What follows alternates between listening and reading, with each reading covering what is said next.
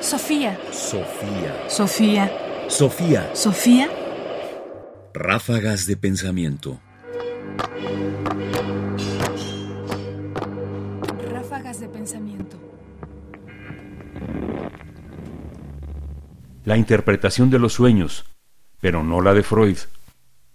Santiago Ramón Encajal, premio Nobel en 1906 por haber descrito la sinapsis y ser, de alguna forma, el padre de la neurología, se enfrenta a sus propios sueños teniendo como base las teorías de Freud, o quizás, para ser más exacto, teniendo como base su escepticismo respecto a las teorías de Freud, aunque también en eso es ambiguo.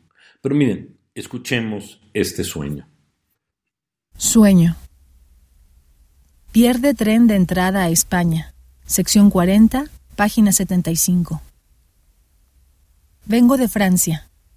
Me detengo en la última estación minutos, y al subir al tren de España me encuentro la puerta cerrada en un acantilado. Ruego a un francés que me deje pasar. Dice que el tren está a punto de salir, que no llegaré. Entro.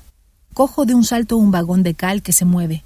Me quieren echar, pero el tren corre ya y voy entrando en España por donde no conozco, paso con puerta y acantilado internacional. ¿Será el Canfrón? Incongruencias. Yo no viajo ya. No comprendo mi prisa. Solo recuerdo mi manía de viajar y detenerme en las estaciones perdiendo a veces el tren. ¿Freud? Nada de eso. Santiago Ramón y Cajal. Los sueños de Santiago Ramón y Cajal sus teorías sobre el ensueño desde la crítica de las teorías oníricas de Freud, editado y anotado por José Rayo Romero, Francisco Martí Felipo y Miguel Ángel Jiménez Arriero. Lo interesante del sueño viene, por supuesto, al final, cuando se pregunta, ¿y Freud? Nada de eso. Porque aunque está tratando de entender cuáles son los elementos que aparecen en el sueño, si son un recuerdo, si ese recuerdo corresponde a una vivencia real, si ese sueño de alguna manera modifica o representa lo que es o lo que no es, es decir, tratando de entender qué es lo que hay ahí en el sueño. Sabemos que lo que está buscando en realidad y por la razón por la cual lo ha capturado y lo ha transcrito es saber si Freud tiene razón. Dicho de alguna manera, es un genio de la ciencia, un médico, que confronta a otro médico en un campo semejante, porque ambos están interesados en la mente, en el cerebro, en la forma de interacción que produce los pensamientos y que nos permite entender.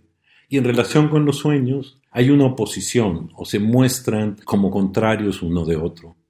O más bien, porque así lo hemos dicho desde el principio, Ramón y Cajal, a pesar de su escepticismo sobre las teorías de Freud, y quizás precisamente como respuesta a eso, transcribe sus sueños y nos lo lega. Sofía. Sofía. Sofía. Sofía. Radio UNAM presentó Ráfagas de Pensamiento.